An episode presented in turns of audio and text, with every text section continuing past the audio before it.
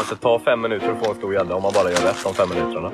En 10 till! Oj. Här är 13 kilos i alla fall. 14 kanske. Vilken jävla fiska! Den är ju för fan 5 meter lång. Det är det största jag någonsin har sett. Bra teamwork där, Gunnar Sande. Jag fick inte upp här, jag bara passade mig. Jag fick ju böja hela huvudet när jag tog här.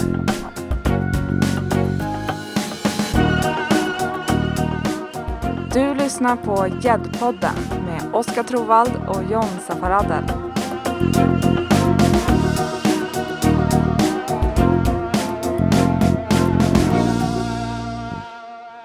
Då var det dags, gott folk. Glöm inte att hänga upp sommargardinerna för rutorna i Harttoppen. Häll gärna upp Engårdens tarre och spä med lite apelsinsaft. Och ge fan i jäddrötterna som står där ute på grynnorna och är smala som ålarens. Sent om sidor, välkomna till Jäddpodden. Vid min sida har jag svensk jäddmetes egen Robinson Kent. Ers höget, Oskar Trovald. Hur är läget? Jo, det är bra. Jag vet inte om varken jag eller någon där ute tar den referensen och vad fan du menar, men jag kommer ihåg Robinson Kent i alla fall och jag tyckte han var rätt. Han var rätt okej ändå. Så. Jag tänkte ha kört på baren med Rall. Hade det känts bättre? Nej, det kör på Kent där. Ja. Ja, men sent om sidor som John säger, vi har dröjt betydligt längre än vad vi hade önskat. Och det är som vi var inne på i förra avsnittet, att vi har svårt med alla ansvar att komma till med inspelning. Men nu försöker vi i alla fall, och vi har ett förhoppningsvis ett avsnitt med tajt och bra intressant innehåll framför oss. I övrigt så närmar vi oss 9000 lyssningar på avsnitt 1 och 2. Vi har dratt ihop en bit över 1000 följare på Instagram. Superkul att ha kontakt med er där ute. Många faktiskt letat upp sina Fiskefeber-DVD-er, John, efter förra avsnittet. Ja, jag har också rotat i lödera. Jag har hittat en del. Jag hade nästan glömt av att vi fångade en sån stor gädda på en av de här DVD-erna. Ja, vad stor var den? Är det 12,7 eller 12,4? Det var Söbirk som fick den på mitt bete givetvis. Nu var jag hälsa på där uppe i Nyköping. Mm.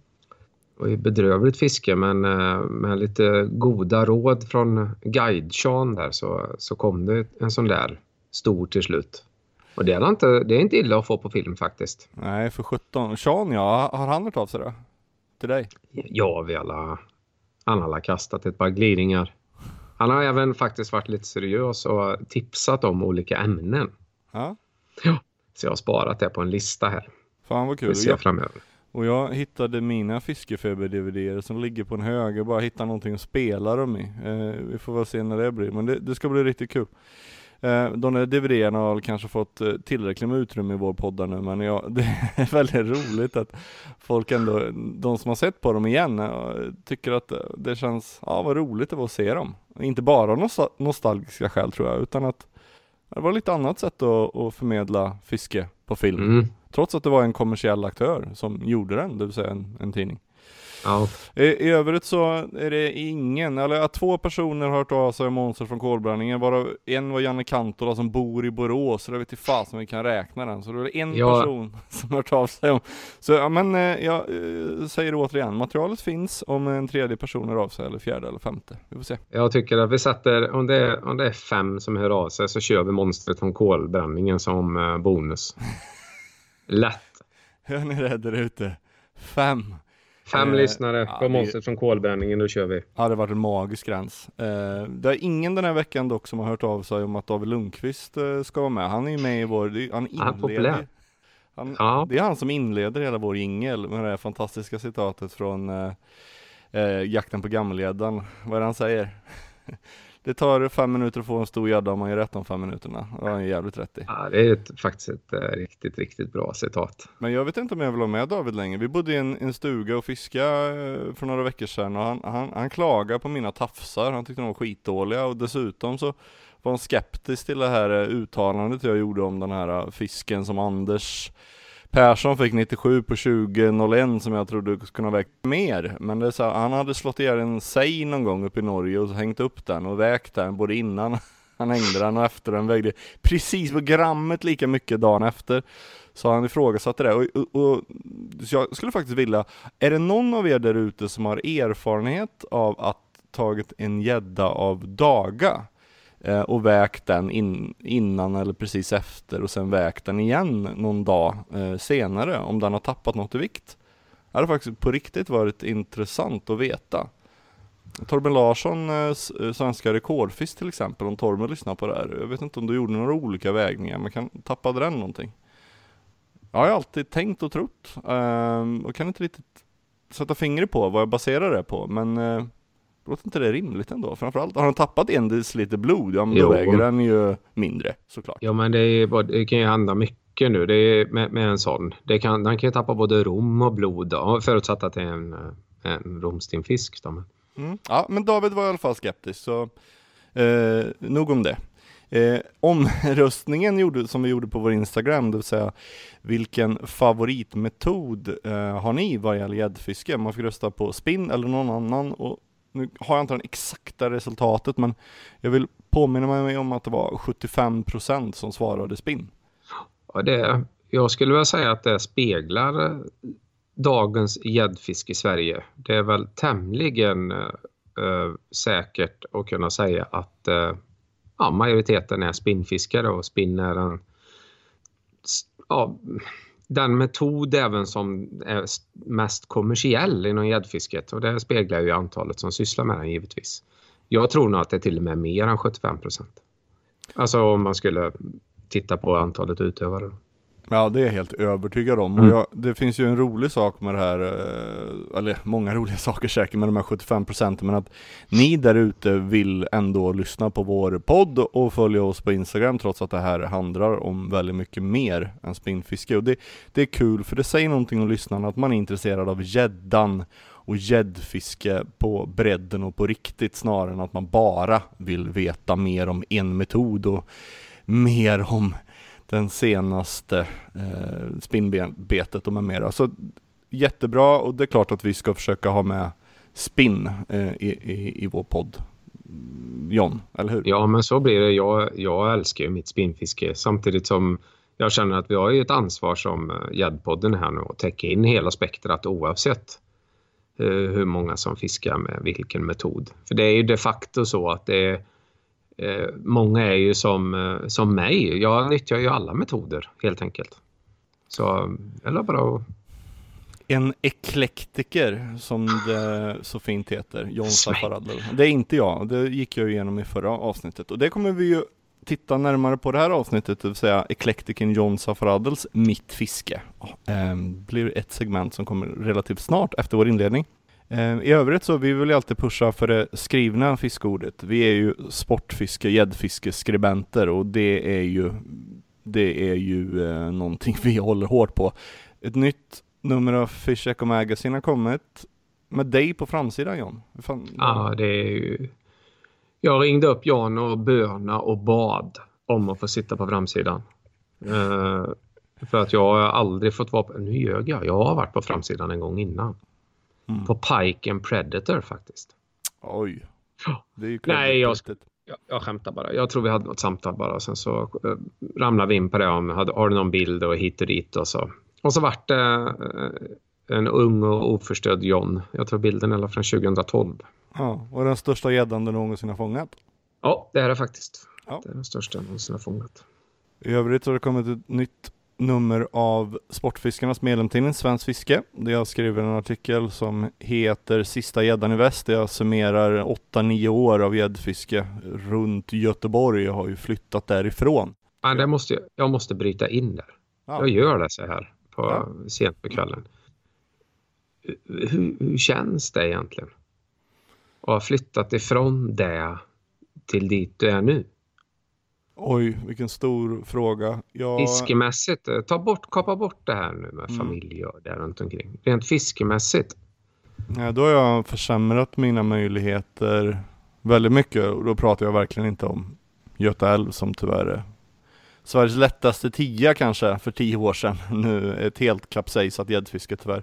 Nej, men det är en klar positionell försämring, men finns nog ganska mycket att hitta i mellersta delen av Sverige där ingen är och påtar, och dessutom så kan jag ju faktiskt resa om jag vill. Så ja, det kommer jag nog göra. Det känns bra faktiskt. Och nu har jag ju dessutom lite större möjligheter att förvara både fisk och fiskesaker hemma. Så ja, men det är en klar upside. Ja, men det är klart det är ett upside. Jag tänker bara på mig själv om de skulle be mig om min sambo skulle fråga om jag ville flytta hit eller dit. Jag vet inte. Det är en tuff nöt. Det beror ju på vad man är van vid och vad man fiskar också, tror jag. Det kommer nog ner på säsong och metod. Ja, den som lever får se om jag hittar rätt här uppe. Det får vi väl hoppas i mitt fiske. I övrigt ute i gäddfiske i Sverige, och det ska vi också säga så här, vi har inte tagit på oss något ansvar att ge en komplett rapport av varenda stor gädda som fångas i Sverige. Har ingen sån pliktskyldighet, och dessutom tar vi upp precis de gäddorna vi känner för. Finns det någon gädda vi inte känner för att ta upp av vilket skäl det nu skulle kunna vara, så gör vi inte det. Men det kommer ju klart kommit upp några stora gäddor i vår. En hel del angivna fiskare över 15 kilo. Mm. Men den största som har kommit upp hittills är dalmasen Mattias Hens, som är uttalat rätt, som har petat upp en fisk på 16,9 John. Var den så stabbig utan fisken? Den var välmående. Och Mattias hade ju inte de bästa bilderna på den där fisken. Det erkänner nog själv också. Jag har hört lite med honom. Men bilder som verkligen vittnar om en grovhet på alla håll. En jättestor fisk som vi gratulerar honom till. Och kanske är så till och med att han storfiskregistrerar den där fisken. Vad vet jag. Så kanske vi får vi reda på än mer om plats och sådär. Mattias tog en till över 10 och för några dagar sedan, så han är ju jättehet. Ibland är det så där. Man ploppen ur så att säga. När det går bra så rinner det igenom. Ska vi ta lite tråkigheter också, det här med bilder och hit och dit igen. Nu ska vi inte sarga om det här ständigt med små skallar som jag gjort i 2 avsnitt tidigare, men just det här med att det kan bli så att en del som där ute som egentligen har vant sig vid att bli omringad av bilder i sociala medier där det de facto är folk som håller upp fiskar på raka armar och så, att en negativ effekt utöver att de som står och håller i dem kan hålla på och försöka twista till vikt på fisken, är att man kanske är skeptisk sen när någon väl håller en fisk tätt in på kropp eller är famnad eller att man håller den korrekt. Vi har väl sett något exempel på det, att någon har försökt regelrätt smutskasta någon annan. Tills en person inser att fisken faktiskt ligger i knät. Och är man van att ha sett 7 kilos på raka armar och är plötsligt en dubbelt så stor fisk som ligger i ett knä, då det är svårt kanske att sålla där, eller vad tror du? Ja, det bygger ju fusket, oavsett om det är fusk med angivna vikter men oschyssta bilder så att säga. Det föder ju med sig en osund kultur hur vi visar våra gäddor, men det allra tråkigaste är ju att det då kan drabba personer som poserar sin fisk på ett jättefint och schysst sätt, att de själva då blir ifrågasatta är ju ingenting annat än bedrövligt. Och vi blir ju taggade vår Instagram i både det ena och andra sammanhanget, och folk skickar bilder på überfrontade holländska och andra kontinentala gäddor där fångstmännens huvuden är så små att de en knappnål stora. Och vi känner ju till det. Vi vet att det är tråkigt som 17, och vi vill inte sitta och rota och peta upp sådana där bilder för att hånskratta och säga kolla. Jag tycker att det är bra att många noterar detta, och jag ser inga som helst problem att folk går in och faktiskt debatterar eller ifrågasätter fiskar från de källor de kommer ifrån så att säga. Men vi kommer inte göra det, utan vi är inne på linjen att vi lyfter positiva förebilder istället. Alltså positiva bilder som inspirerar oss och känns schyssta. Och det kunde vi göra med Mattias Nemback, en jätteduktig metare och en av Sveriges bästa sportfiskeskribenter. Man skriver ju i stort sett aldrig längre.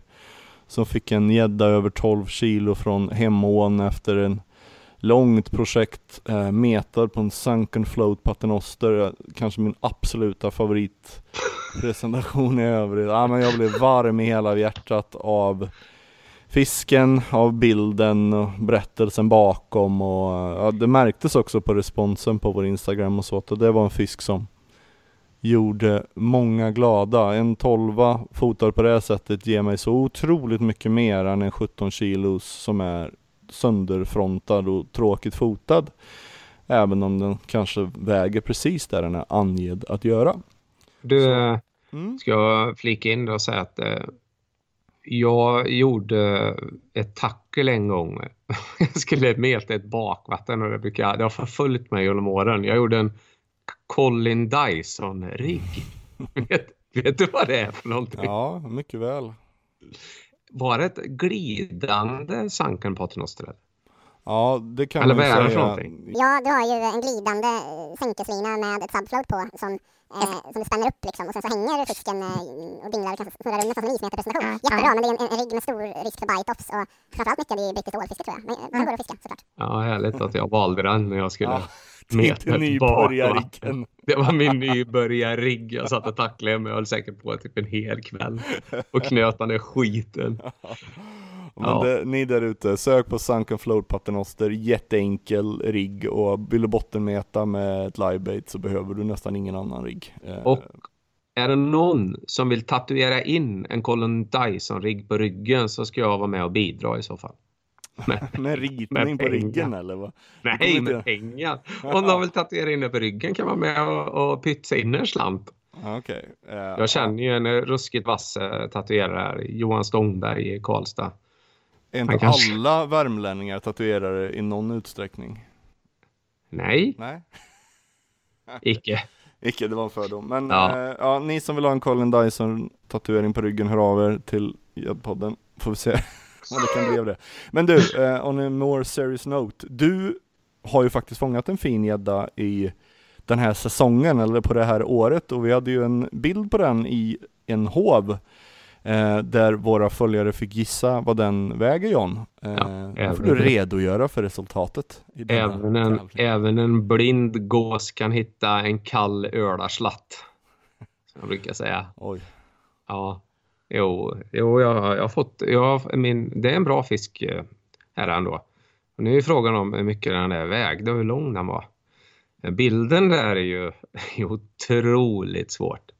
Ett tag tänkte jag såg de här gissningarna ramla in. Logiska gissningar, det var 9, 10, 7, 8, 11 och sådär. Så tänkte jag att om jag skriver vad det är för hov så kanske någon kan tänka till ännu mer. Men så var det någon där som i 11:e timmen som droppade en riktigt bra gissning. Och den gissningen var 12,72/115. Och vi ska kolla vad han hittar nu. Du heter Ripe. Vi pratade om det här förut, jag och Oskar. Hoppas ni hör mig. Han heter Rickard Persson. Ja, Rickard Persson. Vi säger Ripe. Jag vet inte hur du vill uttala det. Men Ripe 82. Rickard Persson. Du var nära. Min fisk vägde 12,74 och var 123 cm lång. Den står i botten på en Spro XXL-hov. Det är rätt stor hov. Så hade jag skrivit det så kanske någon mer hade gissat på en högre vikt då. Och den där fisken var frälsning efter en fruktansvärt tuff dag. Jag hade 10 timmar utan hugg. Och jag skulle nog göra en sista vända när den nöp till i ett innerspö på en 19 cm sjunksalt. Det var en seger där. Så 123, 12,74, det är min topp hittills, men den ska inte bli långvarig, tror jag. Vi gratulerar dig, John, det är du väl värd, och grattis också till Rickard Persson. Är det den Rickard Persson uppifrån Sundsvallstrakten, vapenbroder med Lars Öhman, som jag kanske tror att det skulle kunna vara? Så är det ju en av Sveriges bästa gäddfiskare som har gissat 20 gram ifrån, men fantastiskt bra gissning. Du vinner ingenting, men du blir ju bärad med rätta beröm av oss i Jäddpodden. Yep. Mycket bra gissat. Han kanske kan skriva en kommentar där på Insta sen. Hur han kom fram till detta. Om det bara var en rågissning eller om han tyckte att det är svårt att se magen på den. Han hade ju rätt bra mage fram till analpartiet där. Där tappade han lite. Den kunde faktiskt vägt mer den här fisken för det skallen var stor också. Rätt bra rygg. Men härligt att få sitta med den här under 2020, så har jag något att sikta högre på sen. Och nu lägger vi väl upp en bild med dig och fisken på vår Instagram. Nej, det gör vi inte. Är du seriös? Inte? Nej, jag tvättar inga bakgrunder. Det blir inget. Jag kan lägga någon bild med salten i munnen eller något sånt där, men inte med mig. Okej. Okay. Hey, ja, det var ju en besvikelse för mig och säkert många andra där ute. Känns lite som du sa, men inte B. Men, men det är inte den första besvikelsen som kommer komma ur den här podden. Det ska gudarna veta. Nej, men jag orkar inte hålla på och blurra och du vet, det är skitigt. Nej. Jag tänker mig att du inte är bra på att redigera bilder heller. Och det är ju en styrka kanske i Jäddfiske Sverige anno 2020 om man vänder på det. I övrigt så jag har lagt spöna på hyllan och väntar in hösten faktiskt. Jag brukar fiska så. Men nu är ju vi ser väl lekt fisk både här och var, och vi ser väldigt många fiskar på Instagram som är så utpumpade och utsvultna eller tömda så att säga, att de inte borde ha blivit fångade, och det tycker jag är lite tråkigt. Men efterleksfiske, John, det har ju du till och med gjort filmer om. Kan du inte säga någonting? Är det Fiskefeber eller? Ja. Ja, det är så, jag vet vad det roliga är, men det kommer jag ihåg än idag. Det var att vi fick ju förleksfisk, så då skulle jag säga på film att den hade ätit upp sig. Ja. Men det var käkat löja, va? Nej, jag kan inte ens hålla mig typ. Det högg och så ställde jag ner spöet och satte han på kameran. Ja, men nu har vi en här, och så oj, titta på den här, han har ätit upp sig gott här efter leken, men det var ju förleksfisk. Men nej, vi behöver inte prata lik i garderoben. Jag har fiskat en del efterleksgädda, även om det kanske inte är... Nej, det är ingenting som jag har grottat ner mig i. Det är ändå skönt, det kan jag säga. Det vet jag inte. Jag kan tänka mig att åka ut och fiska nu också. Alltså. Men det är inget jag sysslar med på daglig basis. Det kan man väl säga utan att bli verkligen vare sig överdrivet pedagogisk eller moraliserande, men finns det en period på året och gäddorna kanske behöver lite lugn och ro och äta upp sig, och så är det väl nu efter leken, och de är ju ganska enkla att fånga nu, och det är kanske därför också som vi just nu upplever ett hiskeligt bildflöde på utlekta fiskar, och inte sällan en kombination med reklam för jigg, och det är väl inte så konstigt heller. Jag tror våran bransch här nu har det kämpigt, precis som många andra branscher. Och det är klart att... Därför är det lite extra incitament att bre på med kanske lite extra reklam nu när det går att fånga gädda där ute. Ja, men sen måste jag ändå säga det att efterleksfiske eller inte då. Jag har ju fiskat på efterleksfisk som ändå är en bit bort från leken, men som har hunnit äta upp sig våldsamt på bara några veckor. Som ser fräscha och fina och tjocka och pigga ut. Så det finns ju grader i helvetet, eller hur ska man säga? Men det är lite baserat på hur du fiskar, vart du fiskar, vart i Sverige du fiskar och vilken sjö. Allt det där, det går att beta ner. Jag vill inte gå in på det allt för djupt. Men det är inte de här rötterna på Grynnerna du pratar om som du har fiskat efter? Nej. Även en blind gås kan hitta en kall ölarslatt. Kall ölarslatt. Kall ölarslatt. Nu blir det reklam. Handla i din lokala sportfiskebutik. Då goda gäddfiskebröder och systrar, är det dags för tredje avsnittets andra segment, och det här blir en uppföljning på förra veckans segment betitlat Vårt gäddfiske. Förra veckan så gick jag igenom någon slags landmeterkredo som jag kände mig in i, och den här veckan så kommer min gode kompanjon cowboyen från Varnhem att köra sitt credo, mitt gäddfiske. Det ska bli väldigt roligt att höra, John. Varför inte bara kalla mig Seb McKayen från Billingens fot? Det hade jag kunnat trivas med. Hade du haft den julbenheten så hade jag varit mycket lockad att göra det. Just det, ja. Du har aldrig suttit bra på en häst ens. Nej, det är dags för mig. Du hade väl en syndapp eller vad var det? En Dakota du körde runt med där i? Nej, jag hade en DT. Ja.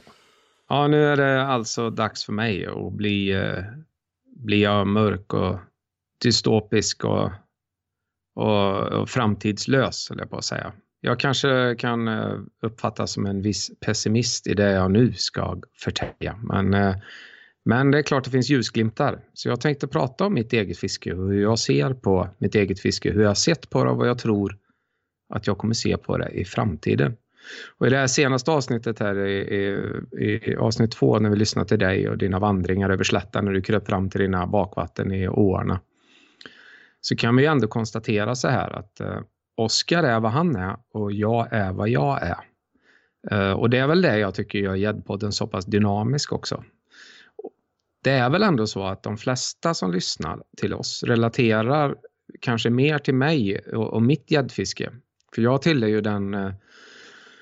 lite tråkiga konventionella sidan av svenskt gäddfiske, medan Oskar mer, vad ska man säga, att du är okonventionell. Säger man icke-konventionell, okonventionell. Du är lite udda, osvensk i mina ögon, och du tillhör en nisch som jag ändå tror kommer innehålla de flesta och skickligaste storgäddfiskarna i Sverige om 20 år. Jag tänkte på det här jag säger om osvensk där. Är det något som stör dig?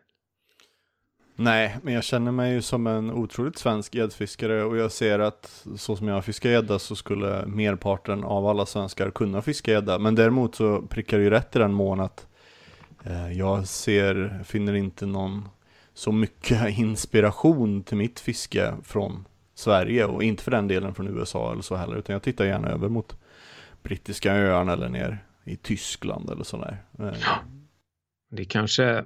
Viktigt för mig att säga också så här att vi ligger ju väldigt långt fram i utvecklingen här i Sverige, men inom de nischer jag förhåller mig till. Men det betyder ju inte att inte jag tar till mig från det internationella storgäddfisket eller gäddfisket överlag då, vad gäller trender eller tekniker och sådär man kikar på.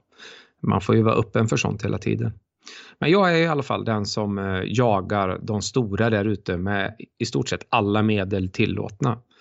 Och även Oskar har ju påtalat det här några gånger och kallat mig någon form av ismete-specialistskribent där, för jag har rört ihop ett par artiklar där. Men jag är väl egentligen sedan ett decennium tillbaka, isfisket för mig är en pensionerad metod. Det har levt upp lite igen. Jag har några enstaka pass varje vinter, och det beror på att min son börjar bli så pass gammal så att han uppskattar det där. Så han har varit med mig och min... partner in crime på fisket över några gånger på några riktiga hårdsatsningar. Men det är inte så ofta i alla fall. Men i övrigt så både trollas det med artificiella beten. Jag flötestrollar med levande beten. Jag spinnfiskar. Jag metar oftast, så flötmetar jag. Och jag är säsongsbetonad och jag anpassar mig därefter. Det är givetvis under... vad jag tycker är effektivt samt även vad som är roligast då för stunden. Sen är det ju så med mig att jag har ju liksom grävt in mig ställt mig i ett hörn som gör att jag kanske inte får ut max av mitt gäddfiske. Det beror på att jag har massa ytterligheter för mig. Jag har gör att varje metod har sitt ramverk och sina begränsningar, och det handlar egentligen uteslutande om att vårda en del fiskeplatser jag har och inte förstöra fisket där. Även om det finns perioder då en viss metod trots sin effektivitet, jag väljer att välja bort den för att det riskerar att försämra fisket på sikt. Det är bättre att sprida på det i min värld. Jag tror att jag har nämnt det någon gång för strategisk återhållsamhet. Och på sikt så kan man ju gynnas av detta. Att man inte fiskar i en plats under en viss period för hårt då. Men nog om detta, det här är ämnen som vi kommer ta upp framledes i Jäddpodden. Det är otvivelaktigt så. Sen ska jag vara lite ärlig då. Jag är ju... Alla har lik i garderoben va? Jag har också agerat kappvändare. Jag vill inte säga att det är en debatt där ute eller så. Men jag har ju varit en sån som har missionerat spinnfisket stenhårt under en period för några år sedan. Eller 5-10 år sedan. Och jag måste säga jag älskar fortfarande spinnfisket. Jag älskar hugget och det här adrenalinpåslaget när man känner stenhårt hugg i handleden och det går rätt upp i hjärnan. Men jag har inte samma känsla för det som jag hade en gång. Och jag tror att det beror lite på hur det spinnfisket jag missionerade, det är inte samma spinnfiske som den stora massan bedriver idag. Fokuset har flyttats en hel del. För när jag tror så här att när även de stora ytorna där ute, när deras storlek krympt till blott en sönderbankad vattenspegel. Och när den nya generationen talar om stora gäddor i form av meters fisk. Eller när numerären av fångande individer helt plötsligt blir det vitala. Jag kan se att det är kul. Men att det skulle vara en drivkraft är för mig ett mysterium.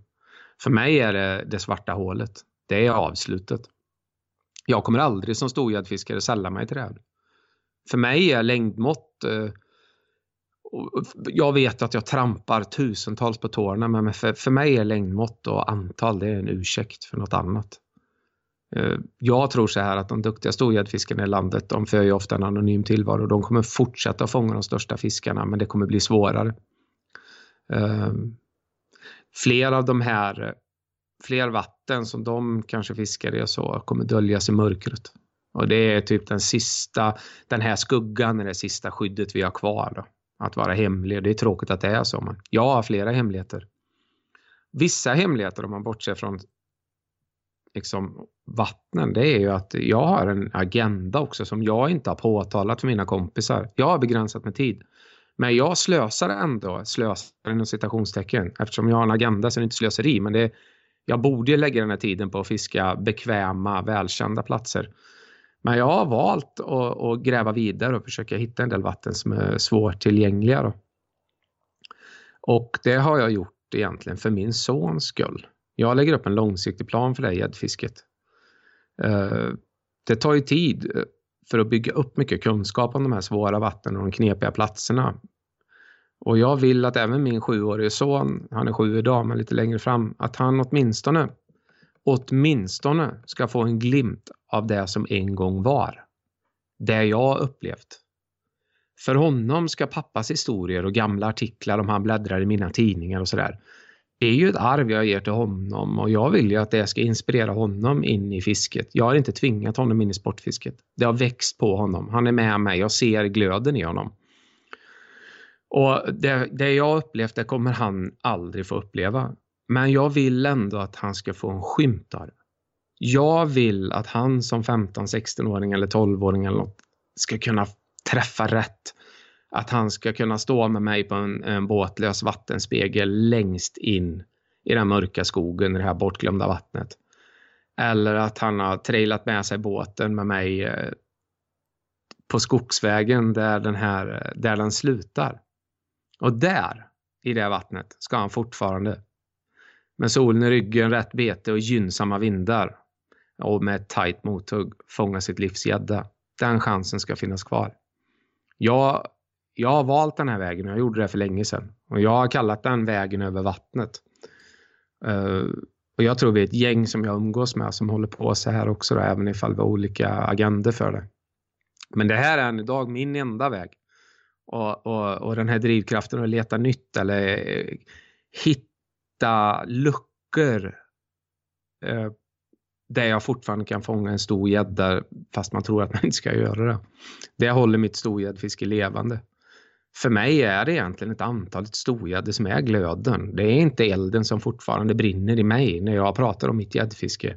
Det är vad jag fångar dem och hur. det ska vara lite på enligt mina regler. Och det är min väg och det är vägen över vattnet.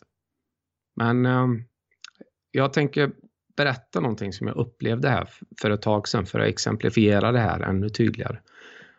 Och jag vet att det blir mycket, mycket prat nu, men jag hoppas kunna förklara hur jag känner. Förra veckan då, från att vi spelar in nu, det kan ju vara några veckor sedan, hade jag ynnesten att vara ledig en vardag. De är inte många nu för tiden. Jag har bytt jobb och sådär och har 2 barn, jag har en sambo, jag har en familj. Men det blev en sån här given vårdag som skulle spenderas med den fiskepolaren jag kamperat hårdast ihop med de 10-15 senaste åren. Och jag hoppas jag kan återkomma till honom, för han har betytt otroligt mycket. Jag hade till och med någon på Messenger som vet vem jag fiskar med, och han är totalt anonym men fantastiskt framgångsrik. Och det har varit en ynnest att få dela och kampera många gäddfiskepass ihop med den här killen. Och det har blivit så att när jag växlar ner in i mitt nya liv, då växlar han upp i sitt gäddfiske. Så idag lever jag lite av mitt gäddfiske genom honom. Men jag får ju rysningar när jag lyfter luren, liksom, när det är han som ringer, när jag vet att han är ute. Och jag är glad att han ger mig en inblick i allt det här hemliga ändå då. Men vi hade bestämt en dag här. Och jag var ju supertaggad, så att vi skulle vara på vattnet innan solen klättrade upp över horisonten. Så var det bara. Så jag kunde knappt sova den kvällen. Och det såg ut att vara bra förutsättningar och så. Och klockan ringde vid 4 på morgonen och du vet, man kastar sig upp och allting är förberett. Kaffet åker ner i väskan och jag har till och med varit och hämtat båten dagen innan då, även ifall mitt båthus ligger nära. Så den står påkopplad utanför, liksom full. Det är bara att sätta sig i bilen och köra.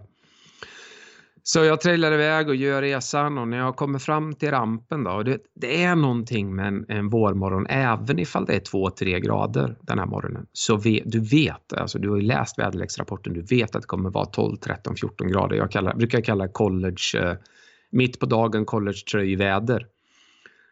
Så det luktar nästan värme, men det är andra lukter som kan påverka en också. Och här har jag en dag som är väldigt särigen för mig.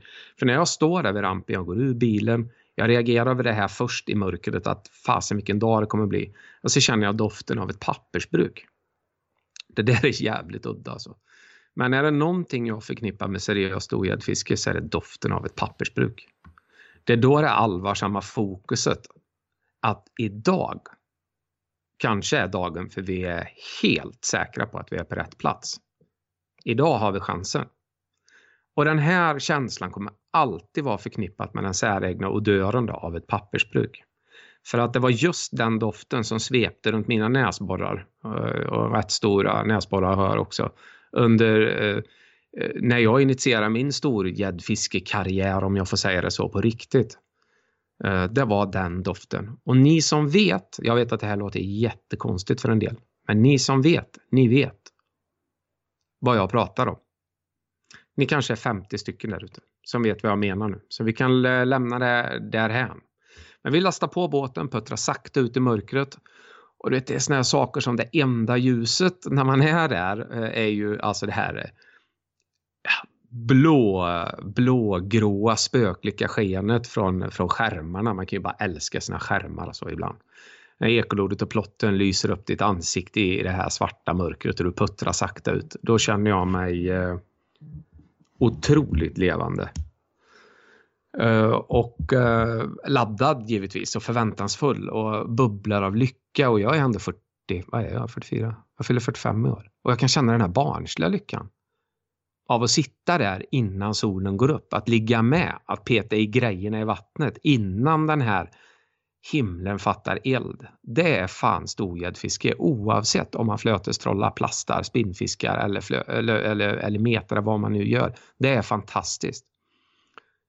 Och den här dagen börjar ju helt underbart, och vi pratar ju direkt, vi väljer några fiskeplatser, vi har dundrat på med båten lite och vi känner ju det här, att det här kan ju ingen annan bättre än vi. Vi har ju varit här förut, vi har fiskat de här ställena några få gånger varje vår. Och vi släpar våra mörtar där ute på flaken och känner att vi väntar ut när solen har gått helt upp. Liksom. Då kommer det lite vind och då kommer det börja smälla. Sen går det några timmar och det smäller inte då. Nej, men då, nu tar vi till spinnfisket. Det har vi lärt oss de senaste åren. Vi vet precis hur vi ska göra. Och man ställer sig på uppsamlingsplatserna och fiskar lite djupare. Och man står typ och bollar med varandra. Kommer du ihåg den där liksom? 12,98. 11,32. Ja, det var där. Du vet, man pratar om fiskar man har fångat. Och vi är hela tiden glada att vi ser ju inga andra. Vi hör någon båt susa förbi i hög fart med vrålande motorer där ute på sjön då och då. Men de vet inget om de här ställena och hur man fiskar dem. I alla fall är det vad vi tror och vill tro. Men så går det några timmar ändå. Alltså det här med storgäddfiske. Osäkerheten smyger sig på. Vad gör vi för fel? Och det är ju alltid så här att i haserna på en storgädda är ingen ofelbar. Ja, vid gudarna hur svårt det kan vara ibland. Men vi skaver på och timmarna går och solen rör sig över himlavalvet. Och så från ingenstans så kommer den här klassiska, va? Japp, ett trippelhugg. Ja, 2 sprattel och 1 tung fisk. Och givetvis kliver den av efter typ 2 sekunder. Då. Och det är ju så bittert. Men då är man så här, och nu vet vi precis vad vi ska göra. Nu vänder vi om och så kör vi likadant igen. Men då kan du ge dig fasen på att sjön är lika fiskdom och död igen då. Och det här måste ju avsluta det här. Alltså timmar går. När 10 timmar har gått där ute, då finns ju egentligen inga incitament kvar för att stanna där. Om det vore så att jag fick fiska mycket eller umgicks med någon som kastar in handduken. Men vi är inte sådana. Och vi vet att det räcker med en fisk. Jag vet hur många gånger man har bitit ihop. Det är så jäkla kallt om fingrarna så du kan inte ens veva in paravanerna. Eller du kan inte sätta riktiga mothugg ifall du skulle få ett hugg när du står i spinnfiskar. Men så många gånger som viljan har gjort att vi har hållit oss kvar på spelplanen. Det har ofta varit en falsk förhoppning givetvis. En hägring. Men en del gånger så har det ändå resulterat. Och vi pratade väl där om min Instagram-fisk där. Det var ju ändå 9-10 timmars fiske. Det var enda hugget den dagen. Den här 12 kilo som jag fick. Men vi är här. Vi är ju till slut där. Den här dagen är ju på väg att ta slut. Vi är på rond 12. Vi har haft bedrövligt fiske. Nu vågar min sambo till och med smsa mig. För att hon har inte hört något med hela dagen. Hon vet att hon inte ska störa sådär. Men hon vill veta att vi mår bra.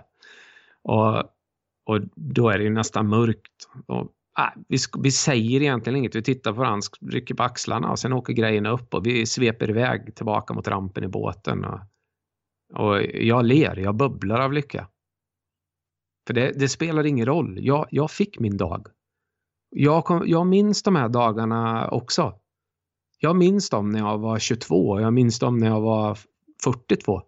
Jag minns dem lika väl som de dagarna vi har vägt in en 10 och en hög 12 med 45 minuters mellanrum. Eller när jag fick mitt bästa. Eller när jag sitter på knä och skakar i båten. Eller när jag har kört 40 mil med bil, fiskat i 11 timmar och inte haft ett jävla hugg. Och min sambo står och tittar med ögonen när jag kommer innanför dörren och undrar vad håller du på med? Och kan man inte känna det här eller tillåta det att bara förlora någon gång, då har du tappat det. Mitt fiske handlar inte om vilken metod eller vilken approach jag har. Mitt fiske handlar om precis det jag har beskrivit. Det är tiden på vattnet och tron på det man gör och lära sig något nytt. Att man kan förlora, man kan vinna. Och framförallt veta att chansen finns kvar att fånga en drömfisk. Det här Pristina-exemplaret med fantastisk kondition. Jag är ju helt värdelös på att komma ihåg när jag släppte mina artiklar och en del har jag glömt vad de hette, men jag vet att i slutet på en artikel som jag tror var ganska populär, för jag fick många meddelanden om den och mejl, att jag avslutar den artikeln med älskar ett gäddfiske med varje andetag, även de dagar huggen uteblir. Och det gör jag fortfarande. Jag älskar mitt gäddfiske med varje andetag. Jag tror att det där man får nästan samla mig lite. Det där bör ju sannolikt vara det starkaste segment som har spelats in i en svensk sportfiskepodcast. Jag kände nästan lite så här. Det kändes ovärdigt att bryta in med varken fråga eller kommentar. Det där var ett stycke som ska avnjutas i sin helhet faktiskt. Jag ser nästan framför mig att jag skulle behöva lyssna på det här igen för att ge någon kommentar eller fråga eller som känns värdig i det där stycket. Så jag tror nästan vi går vidare. Dags för Johns dilemma. Äntligen, skriker Nisse Zackrisson i sin 240 på väg till Jon. Nu är det dags för Johns dilemma. Ett segment i programmet som lever under fara. Tyckte i förra avsnittet att John lät både trött och lite semignällig och alltså onödigt strävsam. Det var ju faktiskt bara andra gången vi körde detta. Och sen så en annan grej som fick mig att det började skava lite. Jag pratade med min chef som lyssnade på podden. Han sa han tyckte det var jättebra, men han tyckte den här Johns dilemma, det kändes lite onödigt för honom. Där behövde inte vara med. Och jag satt nästan sådär och var redo att klicka upp en poll bland er lyssnare. Vill ni att vi ska fortsätta göra Johns beta eller ska vi hitta på något annat? Men jag vågar inte riktigt det. Men jag tror nog ändå att det är läge efter det här momentet. Jag vill inte hålla på och slåss för att det här ska få finnas kvar. Så, men idag, John, så har jag twistat det lite. I alla fall till rätt många procent har jag twistat det. För att du ska få känna på hur det kanske skulle kunna vara om det var på ett annat sätt. Om jag luptar lite annorlunda, om du kanske skulle tycka det var roligare. Jag säger tveklöst, klipp bort skiten bara. Det var tillräckligt med Jonny då. Klipp bort det. Ja, men nu pratar vi inte om idag, utan nu pratar vi om Jäddpodden för evigt. Ska Johns dilemma få leva kvar eller inte? Och hur länge?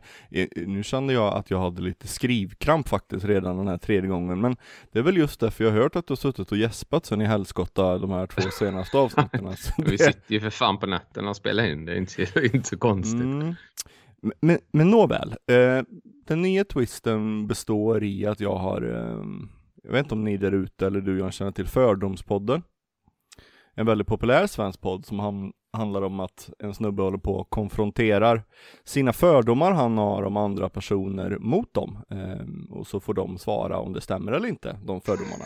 Så de 10 första frågorna här idag är av fördomskaraktär. Jag kommer alltså konfrontera dig med fördomar som jag och säkert merparten av alla svenska gäddfiskare där ute har om dig.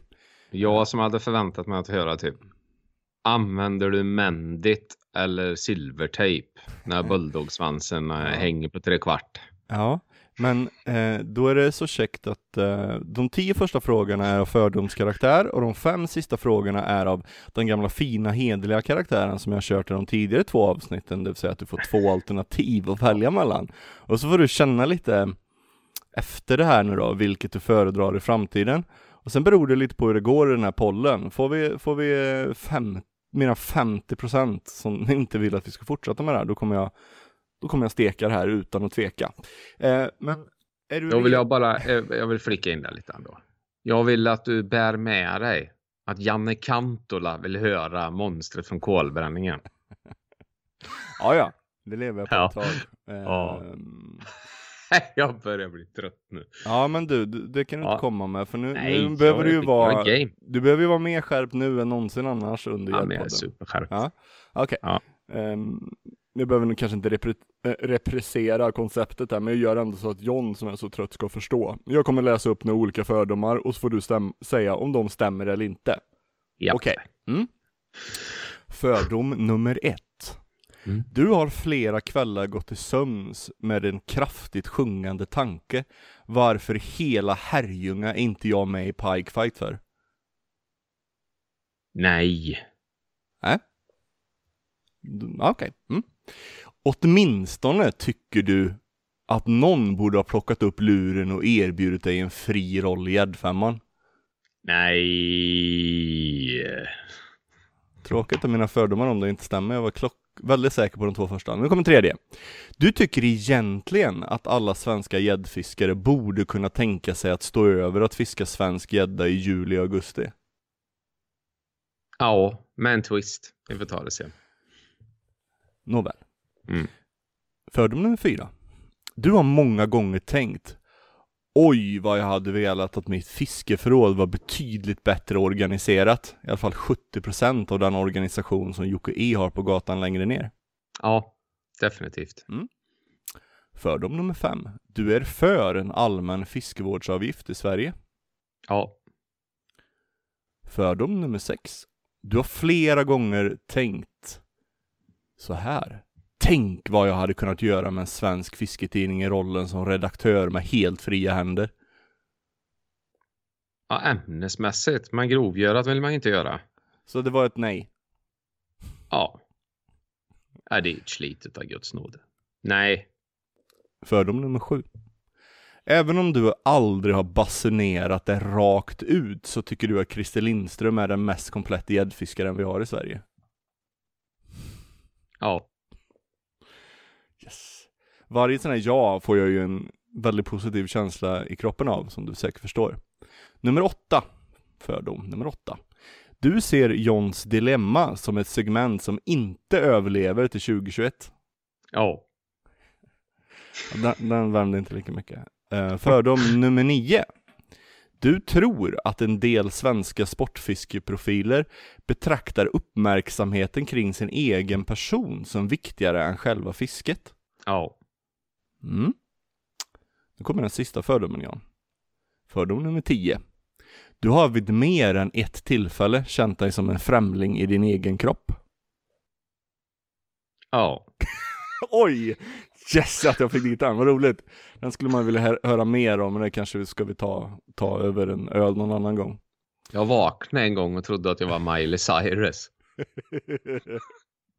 Och sen hade hon tacklat en Colin Dyson-rigg som låg på golvet hemma. Jag var helt svett. Tänk att sätta upp vaknandet. Slow-mo. All right, det var fördomarna. Nu kommer de här 5 alternativfrågorna som jag brukar köra. All right. Om du aldrig mer fick fiska gädda utan bara en annan art, vilken art skulle det då bli? Lax, karp eller abborre? Karp. Kul. Ja, men det... Vi kan återkomma till den sen. Det kan vi göra. 12. Fråga 12. Att aldrig mer få göra en fiskeresa till utlandet eller att aldrig mer få ismeta? Aldrig mer få ismeta. Återkommer ständigt till din relation till ismete. Mm. Nästa. Att aldrig mer få fiska gädda från en båt med mer än 2,5 hästkrafter bakom. Eller aldrig mer få fiska med fler än 2 spön samtidigt. Nej. Den här frågan kanske den jag är mest nöjd med av alla. Hur viktig är den där motorn för dig där bak? Jag måste tänka till nu. Jag är så seg över. Om jag säger A. Ja. Så menar du att jag aldrig mer fiskar i en båt fast jag är med 2,5 hästare. Ja, precis. Men du får ju ha 75 spön. Och fiska vad du vill. Såklart. Nej, jag tar B. Ja. Ja. Alla 2 spön max. Men antalsmässigt, det är överreklamerat. Så häller lite mer krut och sen, ja. Du får se det på den här vackra fölextrollingen med dina 2 spön du åker ut med. Fråga 14. Vilken fiskeregel ogillar du mest? Att inte få använda ekolod eller att inte få fiska från drivande båt? Att inte få fiska. Om det gäller vad man inte får... Ja, inte fiska från drivande båt, tror jag. Och båda de här reglerna finns ju. Har jag själv varit ute för flera gånger. Mm. Jag tycker det kan vara... Men det är idiotiska regler båda 2. Fråga nummer 15. Börja om gymnasiet på Forshagaakademin från årskurs 1. Och sen går 1, 2, 3 och sen söka högskoleutbildning. Eller göra det av med all fiskeutrustning, båt och båtutrustning utan ersättning. Nej, du kan inte ställa en sån fråga. Det är ju inget fel på akademin. Jag knöt mitt nätverk där. Okej, vi säger gymnasieskolan i Skara då. Katedralgymnasiet i Skara. Jag vill bolla mina grejer. Okej. Sek där på måndag morgon när du sätter dig på bussen där ner till Skara. Ja, väl det är en del grejer som inte byggs längre, vet du. Och en studiebidrag från CSN på 890 dimper in där och du kommer till tjejen med det. Och det här bidrar jag med till. Ja, men bra. Tack för det svaren. Nu kan vi ju vända på det så här. Är det någon fråga som du gärna återkommer till i någon slags... Ja, men det är alla frågor. Det är ju som att stå och slå mig med typ kvastskaft. Ja, typ halvport. Och det är ju så att i alla de här frågorna kan man egentligen... Vi hade ju kunnat ta en sån här och så kunde vi suttit och pratat i 3 timmar bara om alla de här frågorna, såklart. För det första så har jag vänner som tävlar i de här tävlingarna du nämnde. Ja, just det. Vi kan dra det där i långbänk längre fram i någon podd. Om de produktionerna är vackra och det är spännande och det är roligt för folk. Och så finns det ju andra saker med det som kanske är mindre bra. Men jag har fortfarande vänner som tävlar i det där. Har du aldrig känt att jag vill vara med? Nej, men det kan vi väl vara ganska... För det första så varför skulle jag vara med? Liksom? Människan som fiskar med 3 beten från 1998 fram till nu. Nej, men det finns inget syfte i det. Men och sen har jag aldrig... Jag tror inte att de som är med här känner att de måste vara med. Det är ju ett jobb också. Jag tror att... De har lika gärna kunnat sitta på kassan i Ica här, typ. Nej, men jag menar om man blir tillsagd av en chef att vi ska tävla här. Det är reklam, det är marketing, det är branding.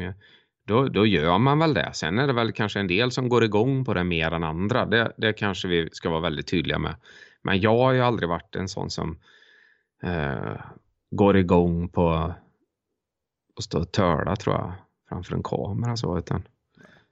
Sen är jag, du vet det, man får vara lite försiktig, för det räcker med att någon lyssnar ut och bara kastar i ansiktet på mig. Men du har synts i fiskemedia i, jag vet inte hur många år det är nu, 15 år då. Så håll käften, okej. John håller käften. Men så ska man inte glömma att John gillar att skriva också. Så det var väl inte mer att... Jag hade skrivit även om jag inte fick vara med på bild. Är det ett bra svar? Men så du menar det? Det var inte du som sa att Jörgen Larsson, alltså de här DVD-erna, nu måste ni ge mig chansen. Jag måste vara med i film. Det kommer lyfta tidningen. Nej, jag bara gjorde. Ja, det var ju jättebra. Det måste ju vara skitkul att vara med i Pike Fight, tror jag det. Det tror jag. Jag tror att det finns en... otrolig nerv, det märker man ju. Jag tittar ju, jag kanske inte har sett allt, men jag har sett nästan allt, och eftersom man känner alla, många som är med där, så man flinar ju lite ibland liksom.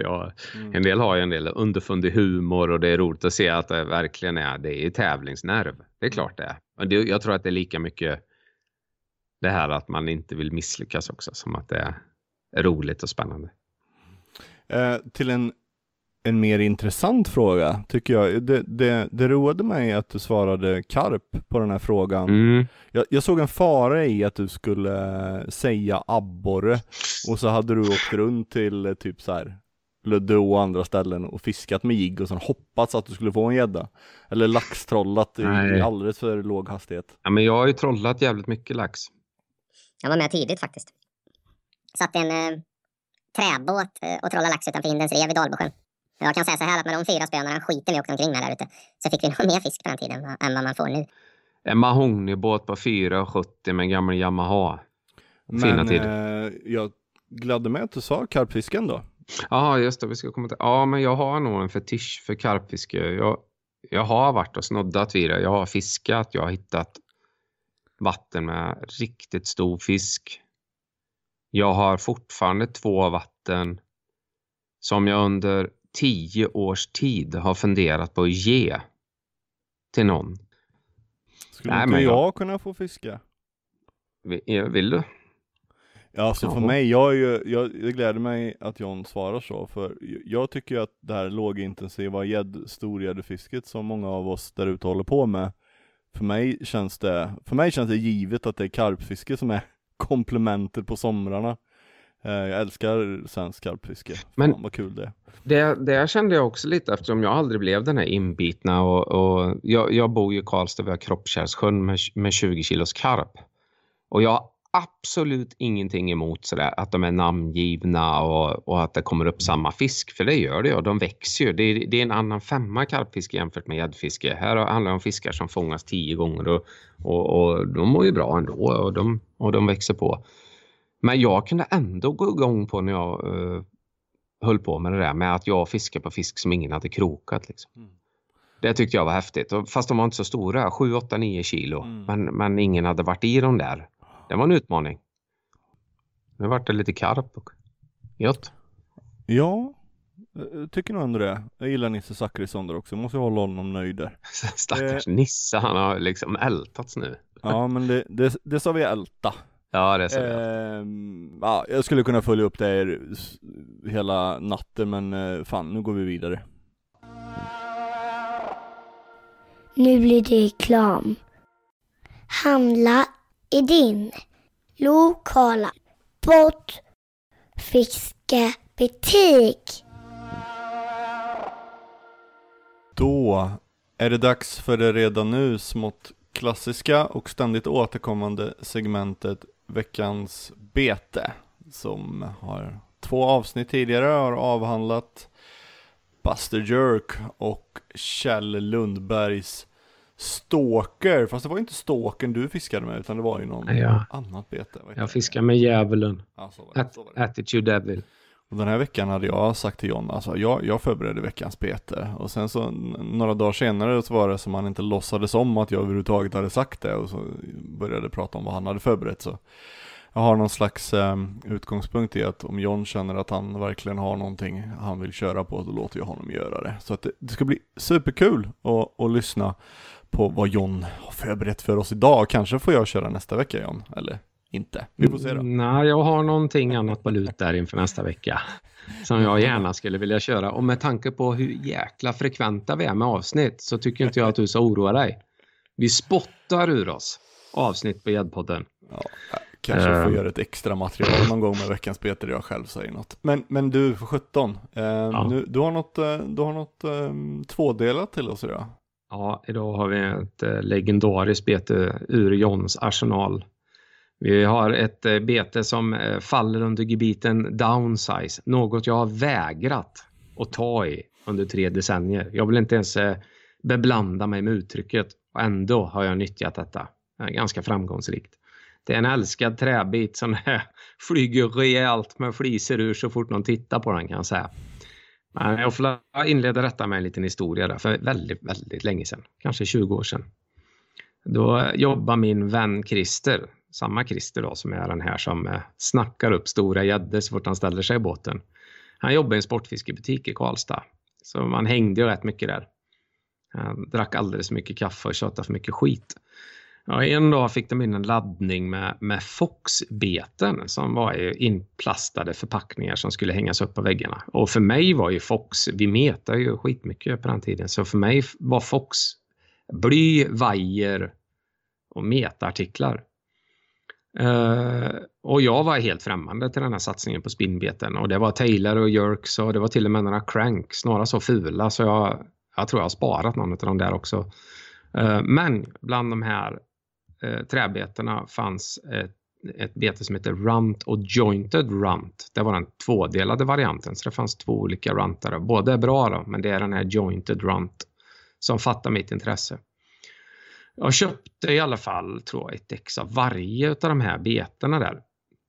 Och det sjuka i detta är att det fanns ett bete, en tail, som heter Big Demon. Och när du har avhandlat lite stinkande makrillar och norsar och skit, Oskar, så ska vi ta det här med Big Demon också framledes. För ur den här linen med beten då, så spottar de ur sig 2 beten som är helt fantastiska storfiskmagneter. Och jag har ju kvar de här beten jag köpte än idag, även ifall de väger hälften så mycket med tanke på hur mycket trä som har flygit ur dem då. Det de har gemensamt utöver att de fångar stor fisk är just det här att kvaliteten var ju helt bedrövlig. Man skulle behövt lägga någon 1 centimeter tjockt lacklager på dem. Men som de fiskar. Jag är den sista att vurma för downsize. Jag vet ju att det här med downsize är en trend där ute inom olika genrer av fiske. Och jag skulle nog kunna sälja mig till det klientelet som har hört pratat med folk nere på kontinenten så att säga. Internationella storgäddfiskare som fiskar i vatten som är, ofta är väldigt, väldigt hårt fisketryck i. Och där har man ju velat här i Sverige säga att ah, men downsize det är ju en grej liksom att trigga. De upsizer, de jag har pratat med, en del. Så att den där, man kan ju bolla det där fram och tillbaka då. Det man vill göra det är ju att skapa en reaktion hos fisken. Men det finns ju undantag och jag ska inte stå här eller sitta som jag gör och säga att downsize är ett hittepå. Det är ju inte det. Jag märker ju både när jag trollar och spinnfiskar och då gäller det i synnerhet på våren eller i riktigt kallt vatten att det gäller att skala ned på storleken ibland. Och detta ju närmare lek man kommer. För jag tycker fortfarande att ett tidigt förläggsfiske, då kan man fiska med rätt stora beten. Medan man närmar sig de här donnerna som har krypit rätt in i lekvikarna eller står och har hängt väldigt, väldigt länge och väntat på rätt temperaturer och är extremt griniga och svårflörtade. Då kan ju ett litet bete vara gynnsamt. Bland annat exempelvis för att återknyta till avsnitt 1. En 14 cm gammelsalt. Vår vän Uli Beijer som vräker upp 20 kilos gäddor där nere i Tyskland. Ett favoritbete hos honom. Men i alla fall, skitsamma. Jointed Runt är ju sticker ut. Jointed Runt är inget vårbete i min värld. Om det är någon där ute som fiskar med den här typen av beten på våren och i synnerhet om ni fiskar fort, släng iväg ett meddelande på Instagram och tillrätta mig. Jointed Runten är, vad är den, 13,5 cm. Den är extremt liten alltså. Men den är relativt hög och 1 cm tjock ungefär. Och här är det egentligen inte storleken som i sig är attraktiv. För det handlar egentligen om presentationen. Det som gör den så jäkla effektiv i den typen av fiske jag bedriver med den. Det är att hade jag haft ett större bete som såg likadant ut så hade jag inte kunnat ta hem det med de hastigheterna jag gör. Jag tror jag har gjort ett par artiklar om det här att man ska veva fort som fasen. Och det var ju något nytt för mig att man kunde ta hem något så fruktansvärt fort. Jag bytte ju till och med rulle för att jag skulle kunna ta hem mer lina. Och då pratar inte jag om att veva 1 meter. Jag pratar om att veva in 3 meter lina och sen pausa och gärna en lång paus då. Och just jointed runten till detta, det funkar alldeles utmärkt. Och det är ju att den är tvådelad gör att den klackar lite så här. Men vi kommer till det här. Jag vill ändå flika in en historia om en stor fisk jag har fångat på jointed runt. Den största fisken jag har fångat på spinn överhuvudtaget. Det är en junifisk. Den fångade jag på Sveriges nationaldag. Jag tror det var 2014 kanske. 13. Jag vet inte. Och det var rent vres. Jag hade råkat ut för något sånt här som kallas följa John-folk. Nu var det rätt mediakända människor som har tagit sig en liten resa på 20-30 mil för att fiska mitt hemmavatten. Och givetvis även, ja, de kanske kan, men de hade otrolig tur med förutsättningarna. Jag vill inte gå in närmare på varför just det här vattnet var bra just då. Men de hade otrolig tur. De fick någon 10 och 12 och jag satt och såg de här bilderna på Facebook och jag är inte missunnsam, men jag blir helt vansinnig att de hade sån tur att pricka in de här dagarna. För så lätt är det inte på det här vattnet. Så jag säger till min sambo att du får packa de här. Vi skulle åka till Grekland där dagen efter. Du får packa dina här väskorna själv här och ta hand om lille Henry. Jag måste ut och köra. Så jag vräkte mig upp där dagen innan vi skulle flyga på vår charterresa ner till Kos eller vad det nu var. Och fiskade stenhårt hela dagen på några fläckar som jag har. Och i 11:e timmen så blir det en sån fullständig grop i vattnet på 10 meter lina.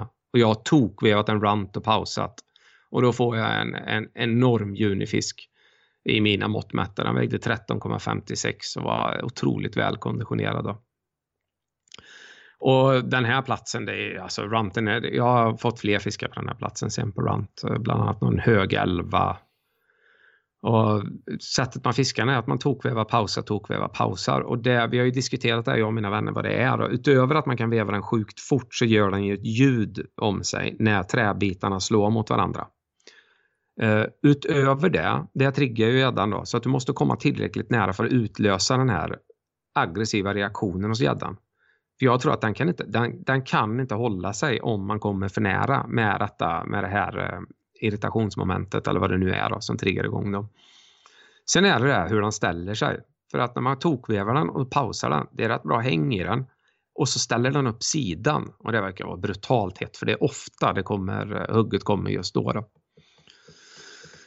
Och ja, om man tittar på hur det ser ut idag så verkar det ju som att det har dykt upp några nya skapelser som faktiskt ser ut som jointed runt. Eller att det är ledade träbeten, handgjorda skapelser som har blivit trendiga eller funnit sin plats på marknaden. Och bland annat så har ju två av våra absolut mest skickligaste betesbyggare, både Mangeboy och JV, byggt respektive en skapelse alla swimbait tvådelat utan ske i trä.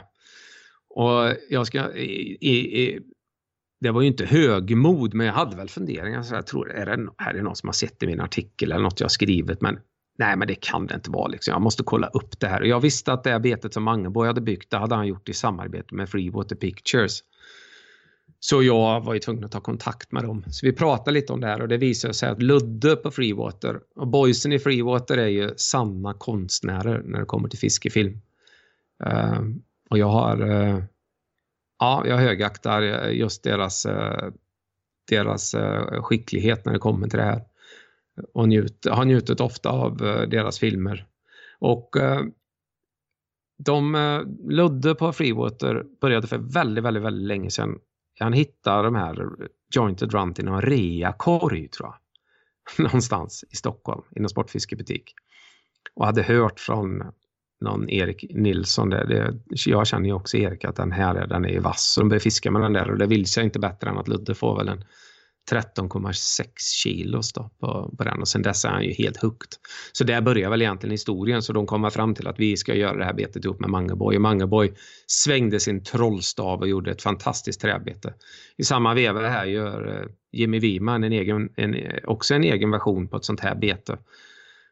Som är otroligt fint. Och jag vet att om det är någon som vill köpa det här nu, och vi är ju en reklamfri podd, men om det är någon som ska köpa det här nu och gnäller över att det är dyrt nu, så betänk nu att de här killarna sitter och gör de här i trä. Och när man gör dem i trä så måste de göra två delar, vilket betyder att för deras del är det som att göra två beten i ett. Och det ska man komma ihåg. Men vi måste väl ändå nämna den här herren som ligger bakom designen för den här Fox-linen, som jag hittade i den där butiken för så länge sedan. Och det är en kille som heter Dave Kelbrick. Och han lämnade oss för några år sedan, vilefrid Dave Kelbrick. Jag hörde talas om Dave Kelbrick första gången. Ja, det var när vi var på det här EM:et jag pratade om i Västervik i förra avsnittet. För Dave Kelbrick var tydligen frekvent besökare av Västervik. Jag hade någon favoritgrynna där och det var rätt härligt. Men han designade de här betorna. Så Dave Kelbrick ligger bakom både Runt, Jointed Runt och Big Demon, som är riktiga storgäddbeten. Kan du, vilket år var det Jointed Runt, nu är inte du den som har bäst koll på årtal, men vilket år lanserades den eller köpte den? Köpte ni den här i Sverige? Jesus, ja, jag köpte den i Sverige och det är rätt länge sedan alltså. 20 kanske, 15, ja, 20 år. Alltså jag som ganska...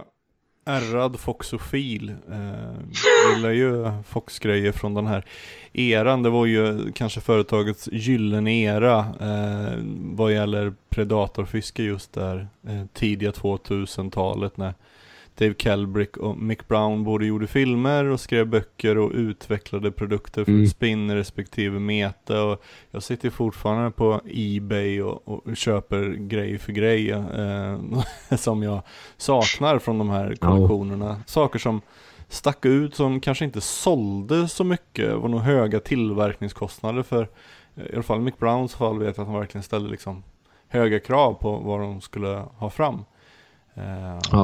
Saknar den där perioden och den tidens Fox-kataloger. Jag har haft många olika agenturer i Sverige. Nu säljer de ju själva här i Sverige. En ny Sverigesäljare. Så ja, men det var tider. Men gör de fortfarande vanliga artificiella spinnbeten? Trollingbeten? Spinner väl framförallt. Ja, eller var det här liksom en one shot eller? Ja, jag vet inte, du frågar ju fel person. Nu gör de ju väldigt mycket mjukbeten och sådär. Mycket artificiella beten, de är ju svinbra sådana, så vet jag förstår. Men hårdbeten så, ja, det kanske de har. Men jag har uppfattningen att det inte sålde så himla bra. En del av de här betarna var ju lite före sin tid kanske för den europeiska marknaden. Ja, men det var de nog. För just mjukbeten det har jag till och med hängt med. De gör ju även små jiggar som inte är till gäddfiske, om jag inte minns fel. Sen gjorde de några jäkligt coola, större, tunga gummibeten också som man kunde fiska djupt. Så jag har något liggandes kvar tror jag ute i lådorna. Men just den här linen med beten som Kelbrick designar, den är unik och den finns ju inte. Alltså, det går ju knappt att sondera terrängen där ute på eBay och diverse. Alltså. Det har ju köpts upp. Jag har ju själv legat bakom en del av den här dammsugeriet av Jointed Runt. Det kan jag säga. Jag måste räkna 6 eller 7 tror jag. Hade du inte det som bakgrund på din Facebook tidigare, en sån här Jointed Runt? Ja, och det är den. Det är den 13,56an då. Vi kan väl smeka upp den på vår Instagram. Jag hoppas att ni har hittat den, Jäddpodden, så får ni se hur den ser ut om ni som inte ser detta framför er. Nej, jag har inget mer att tillägga. Jag vill inte vara översittare när jag pratar om de här andra som kom förut. Det lät något som det. Jag är väldigt ödmjuk, men det var en rätt skön fisk kan jag säga. De hade varit där och rotat. Stanna på eran sida istället. Målas målarens. Nu är det mitt i natten här i Knivsta och Forshaga och vi når slutet på avsnitt 3 och en evighetslång process att få det här avsnittet på plats. Vi tyckte väl att avsnitt 2 tog lång tid och det var mycket, väldigt många avbrutna sändningar eller inspelningar av allehanda skäl. Men nu har vi hållit på 3 veckor igen eller jag vet inte. Ja, jag har ingen aning. Det är ju... Jag måste ju fiska lite också va? Det gör ju du också. Så podden går inte för fisket. Nej men det är ju så. Vi hade någon som, alla, vi får ju ändå ganska få påpekanden av er lyssnare att vi är långsamma, även om fler frågar när kommer nästa avsnitt. Alla frågar det på ett väldigt trevligt sätt och vi säger att ja, men vi jobbar på det. Och sen har vi fått något påpekande med någon som tyckte vi skulle öka produktionstakten. Och visst, det kan man ju tycka. Men det här gör vi på sena kvällar när vi har lite tid över från jobb, fiske och barn. Och då blir det liksom den takt som tiden tillåter oss. Och det kan ju vara nu att det blir ett antal veckor emellan. Eller också kanske det kommer 2 på 2 veckor. Eller... Takten är jättesvår att säga någonting om alls. Det är vad det är. Och det är ju så som John sa ju tidigare i sitt segment här att det är en reklamfri podd. Och det är det ju så. Men jag tror att alla poddar som lever över lång tid har någon form av intäkter för att hålla motivationen och resor och andra kostnader på någon slags balanserad nivå. Och vi har väl fått förslag utifrån och vi kommer nog fortsätta lyssna, men än så länge är den reklamfri. Jag vet inte säga mer än det. Vi ska inte sitta och gnälla. När den inte är reklamfri längre, då säger vi att den inte är det. Ja. Nu är det en inte reklamfri podd. I övrigt så vill vi hälsa till alla våra lyssnare i Österrike. Den naturliga övergången. Vad kan du inte säga det där som han sa också i Västervik? Vad var det? Manchmal muss man eine kleine Hecht essen. Det är så, enligt vår poddbinstatistik så är Österrike en nation där över 500 personer har lyssnat på Jäddpodden. I Norge är det en 200, hej alla norrmän, och i Finland är den också en 200 färre, hej alla goda Finlands bröder och systrar. Men jag vill ändå tro att det är någon slags bugg, att det inte finns 500 österrikare som sitter där ute. Men med det ändå sagt, så snälla ge er till känna via vår Jäddpodden Instagram. Berätta vilka ni är, vad gör ni i Österrike, förstår ni svenska, och ja, låt oss knyta de här österrikska banderna lite närmare. Eller vad säger du, John? Ja, jag var grymt spänd på det där. Ja. Ett tag så tänkte jag att det kanske är innebandyspelare. För det är ganska normal. Ja, tanke. Till nästa avsnitt kanske du kan berätta lite om Österrikes gäddfiske, John, du som har många trådar ut i Europa. Mm. Ja, jag tar den. Mm. Men vi gets allihopa, och så har det jättebra avslutningen av våren. Vad säger du? Våren över. Mm. Fan, vi hörs imorgon i ett nytt avsnitt. Nej, det är över. Over and out.